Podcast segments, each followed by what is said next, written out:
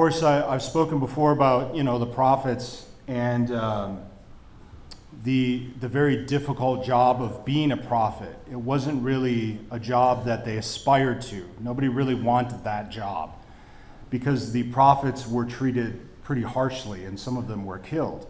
And and the great story, of course, that epitomizes. Uh, that is the story of Jonah, right? You remember Jonah is called, go to you know, because what did prophets, what were they tasked with doing? Telling people how bad they were, right? Repent. So God tells Jonah, go to Nineveh, tell them if you don't repent in three days, it's going to be destroyed. And Jonah promptly runs away, ends up on a boat, ends up being thrown in, in the sea, ends up in the belly of the whale, ends up being vomited on the beach, and then decides he should probably just go ahead and go to Nineveh and do what God told him to do. So he goes, and it all works out. Um, he was a reluctant prophet.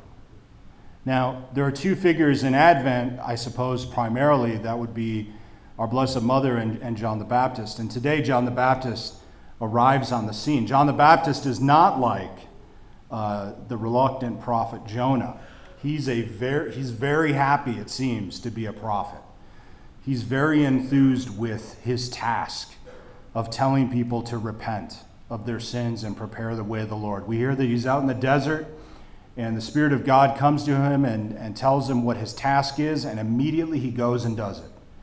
Immediately he goes to the people and says, Prepare the way of the Lord, make straight his paths, so that you might be able to receive him. When I arrived here, um, I guess it's over, uh, what's about a year and a half ago, um, I was warned about the garage. They said, uh, Father, the garage is kind of a mess. And uh, it, in fact, was. Cobwebs all over, rat droppings. It was just a mess. So I, of course, promptly, after a year, uh, decided to do something about it. Well, one day, I, I don't know, just, just how it is. It was literally after a year, I just decided to go and deal with it. So I went and decided to clean that up. And uh, now I'm not really a perfectionist about cleaning, uh, but you know, deal with the, the main uh, problems. And so into the garage I went and got rid of all the cobwebs and the droppings and straightened everything up and filled, I think I filled two of those big garbage bins of junk and just started throwing things out. And apparently, whenever you get done with tools and rakes that no longer work, you give them to the priest. And uh, so, if you if you want your junk back, it's in my garage. so, uh, you know, I just started kind of clearing, cleaning the house and throwing things out. It was amazing how big the garage is now. You know. Um, but I felt so good about it. I mean, it's really interesting how good I felt about a garage, you know, how much space there was. I don't know if you've had that feeling of just sort of like tackling something like that, which just seemed like, I don't want to deal with that. But then you deal with it, you know, you clean it up, and you feel so much better, you know. Just a garage, just a silly garage. Seems somewhat insurmountable. But now I enjoy a fairly clean garage.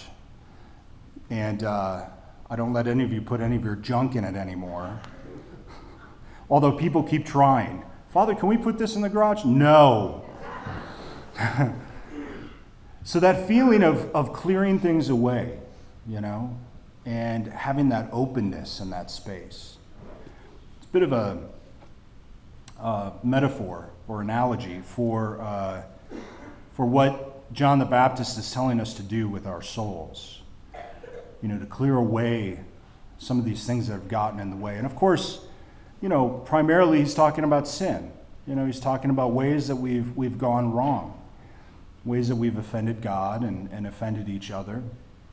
And some of these could be big things, some of these could be little things. And, uh, um, you know, a lot of times in life we, we, we sort of have the illusion that if we ignore it, maybe it'll go away, like the garage, you know, or A lot of, but a lot of times with our problems or our issues in life, you know, with interpersonal relationships, relationship with God, maybe if I just don't address it or deal with it, it'll, it'll just, you know, heal itself. But it never does.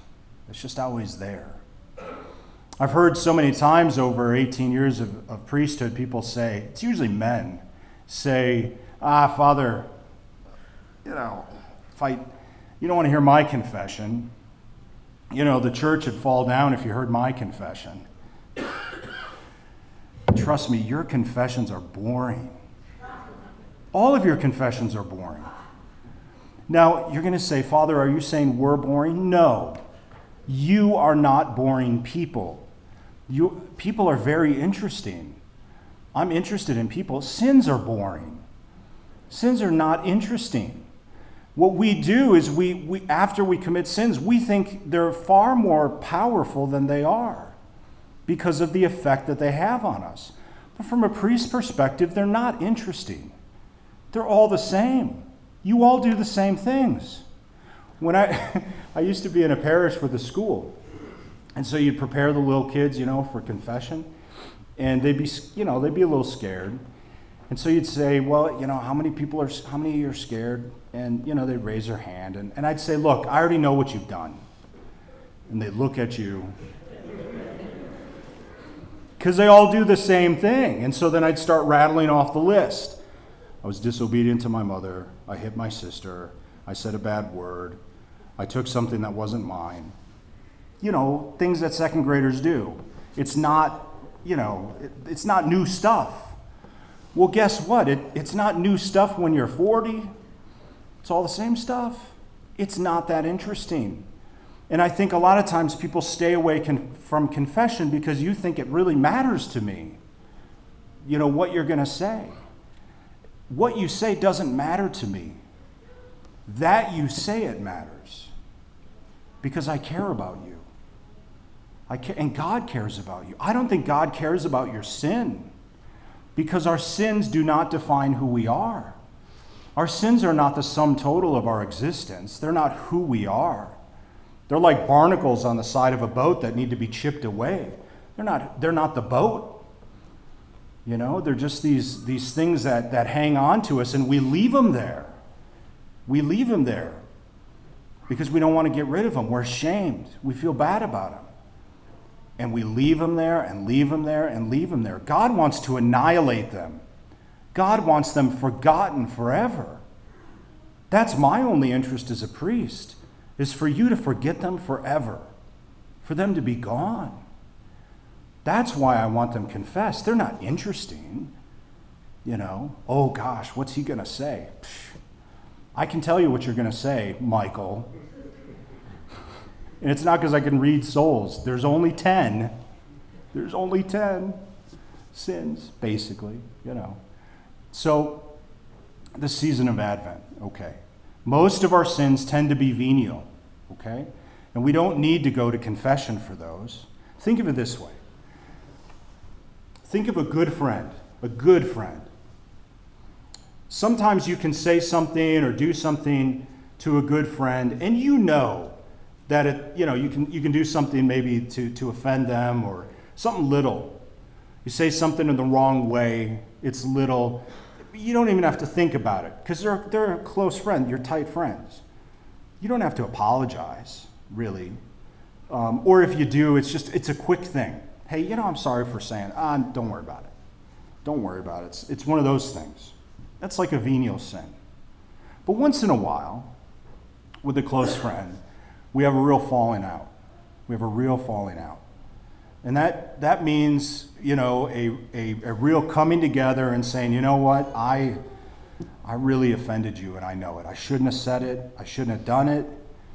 And uh, I'm, I'm very sorry. You know, it takes a more of a, uh, a stronger act of reconciliation. That's like a mortal sin. It's one of those things. That's why you got to go to confession, all right, without getting into the particularities. So when you're looking at perhaps some of the things you've done and you're, you're weighing that in your conscience, that's, that's like the category of sins that we're talking about. And if, if you have venial sins, regular ordinary sins, you can confess those to God just yourself.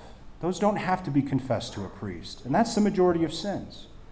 But once in a while, you, you have to go to God sort of more formally and say, you know, Lord, I'm sorry for this. I'm really sorry. And that's what confession is for, you know, more, more particularly. So if there are things that are you're holding on to, even little things, you know, bring them before the holy altar this day. God wants to God wants to forget them. He wants you to forget them. He wants them to be gone. The Lord wants us to live in freedom and peace. Clear the way, make straight his paths. Please stand.